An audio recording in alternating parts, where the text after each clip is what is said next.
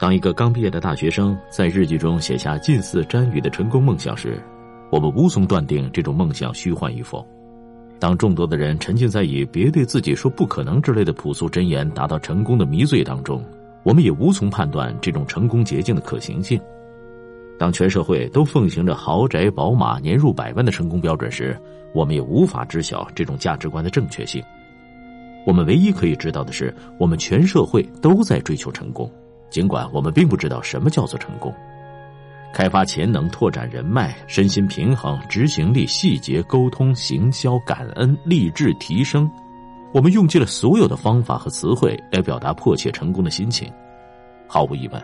在当下的急躁情绪中，成功学讲师已然成功，众多追随者渴望成功，中国正在成功。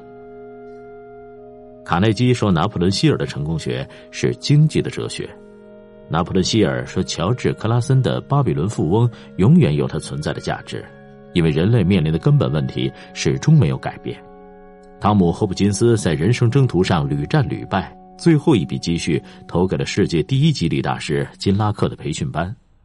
华人成功学大师陈安之也是在遇到安东尼罗宾之后，从此走向了成功之路。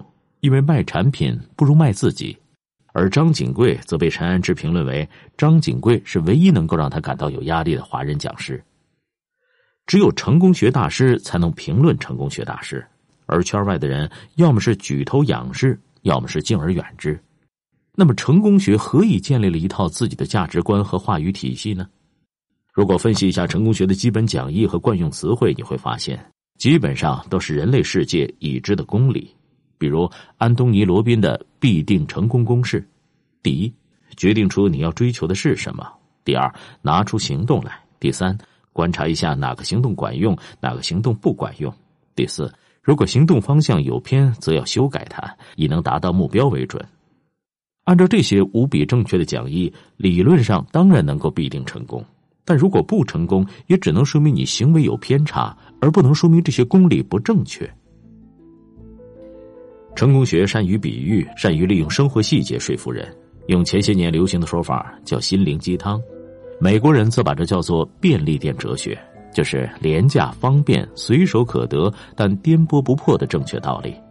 他们的文本基本上就是高科技词汇和营销术语来表述的知音文体。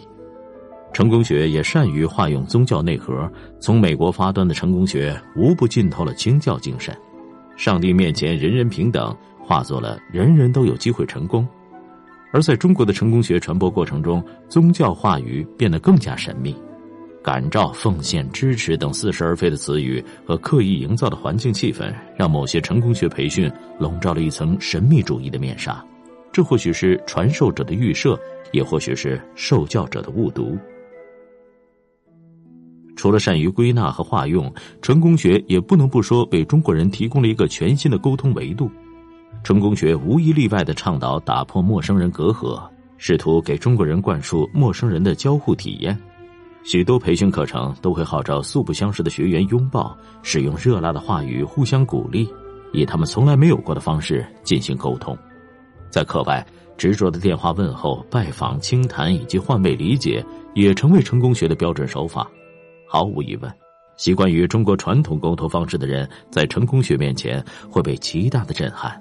越执着于含蓄沟通，或者越不善于沟通的人，则越容易被夸张外化的成功学表达方式所颠覆掉。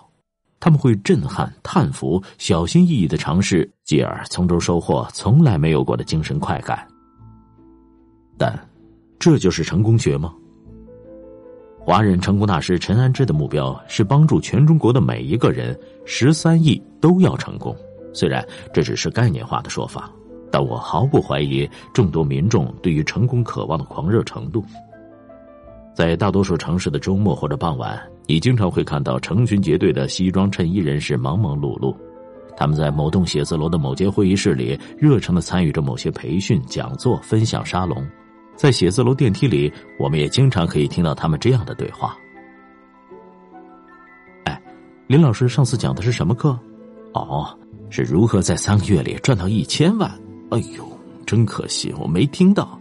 不要紧，下星期还会有一个分享会，林老师会和他弟子一起来和我们分享心得。是的，这就是很多人在梦想的事情。通过一次培训或者经验分享，就可以在三个月里赚到一千万，哪怕没有赚到二百万、五十万，那也是物超所值。我们何时会变得如此渴望成功？又何时把成功简化为金钱的数字游戏？又何时为这种成功目标定下了急切的时间表？就在二十年前，我们也不会有这么迫切、这么简单粗暴的想法。那个时代的各种群体狂热，虽然同样弥漫着似是而非的观点和莫名其妙的行为，但无不是以生活健康等人类的生物本能为诉求。从气功热到各种健康疗法，从红豆杉保健到各种磁疗用具，不一而足。用物质金钱来彰显人的社会地位，是成功学这所热潮所引领并自我标榜的。个人梦想汇流在一起，就是时代狂热。其实。每个时代有每个时代的成功学。曾经一度下海是成功的，考公务员是成功的，出国是成功的，读大学是成功的，海归是成功的。在如今，买楼也是成功的，炒股更是成功的。在狂热面前，只有一个成功出口，其他都是失败。当丧失了多元化的价值观，成功只能用一种评判标准来衡量的时候，也许有人成功了。整个社会却只能充斥着压抑和失败。如果一个社会只允许有成功和失败的二元对立语境存在，那这个社会是有问题的。事实上，本来就不应该用这种武断的二元对立模式来进行价值判断。有人愿意成功向上、出人头地，这无可厚非，但也要允许一些人发发呆、做做梦，过点没有多少追求的小日子。每个人的性格、成长经历都各自不同，不是非得每个人都得走不是成功就是失败这两条路，在这两条路之间，还有 N 条路通向个人所理解的成功。比如说，男人和女人的价值判断会有所不同。有调查显示，九成香港专业女性认为成功的定义是拥有快乐家庭，其余以此为能够发展个人兴趣、经济独立和健康。多数受访者并没有将子女成绩优异，到了某个特定年龄要在工作上达到某个薪酬或者级别看作主要的成功目标。给身边的人带来快乐，同时自己也得到快乐。如果机遇和运气都不错，有钱那也不坏，但这并非是成功的唯一方式。这个网友的看法颇具代表性。电影《阳光小美女》结尾有一段台词，说的是普鲁斯特。他是个彻底的失败者，一生没有工作，情事不断，还是个同性恋，花二十年写了一本没几个人看的小说。但傍晚回首人生，他发现那些煎熬的日子才是一生当中最好的时光，因为那些日子造就了他，而快活的日子全是浪费时间，没有任何收获。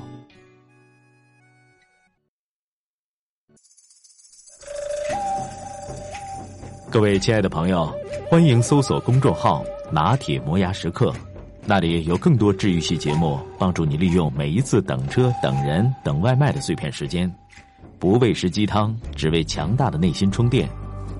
公众号 “n t m y f m”，“n t” 就是拿铁的拼音字头，后边的四个字母是 “my f m”，中间没有空格。输入中文六个字“拿铁磨牙时刻”。认准蓝色咖啡杯标识，欢迎你的加入。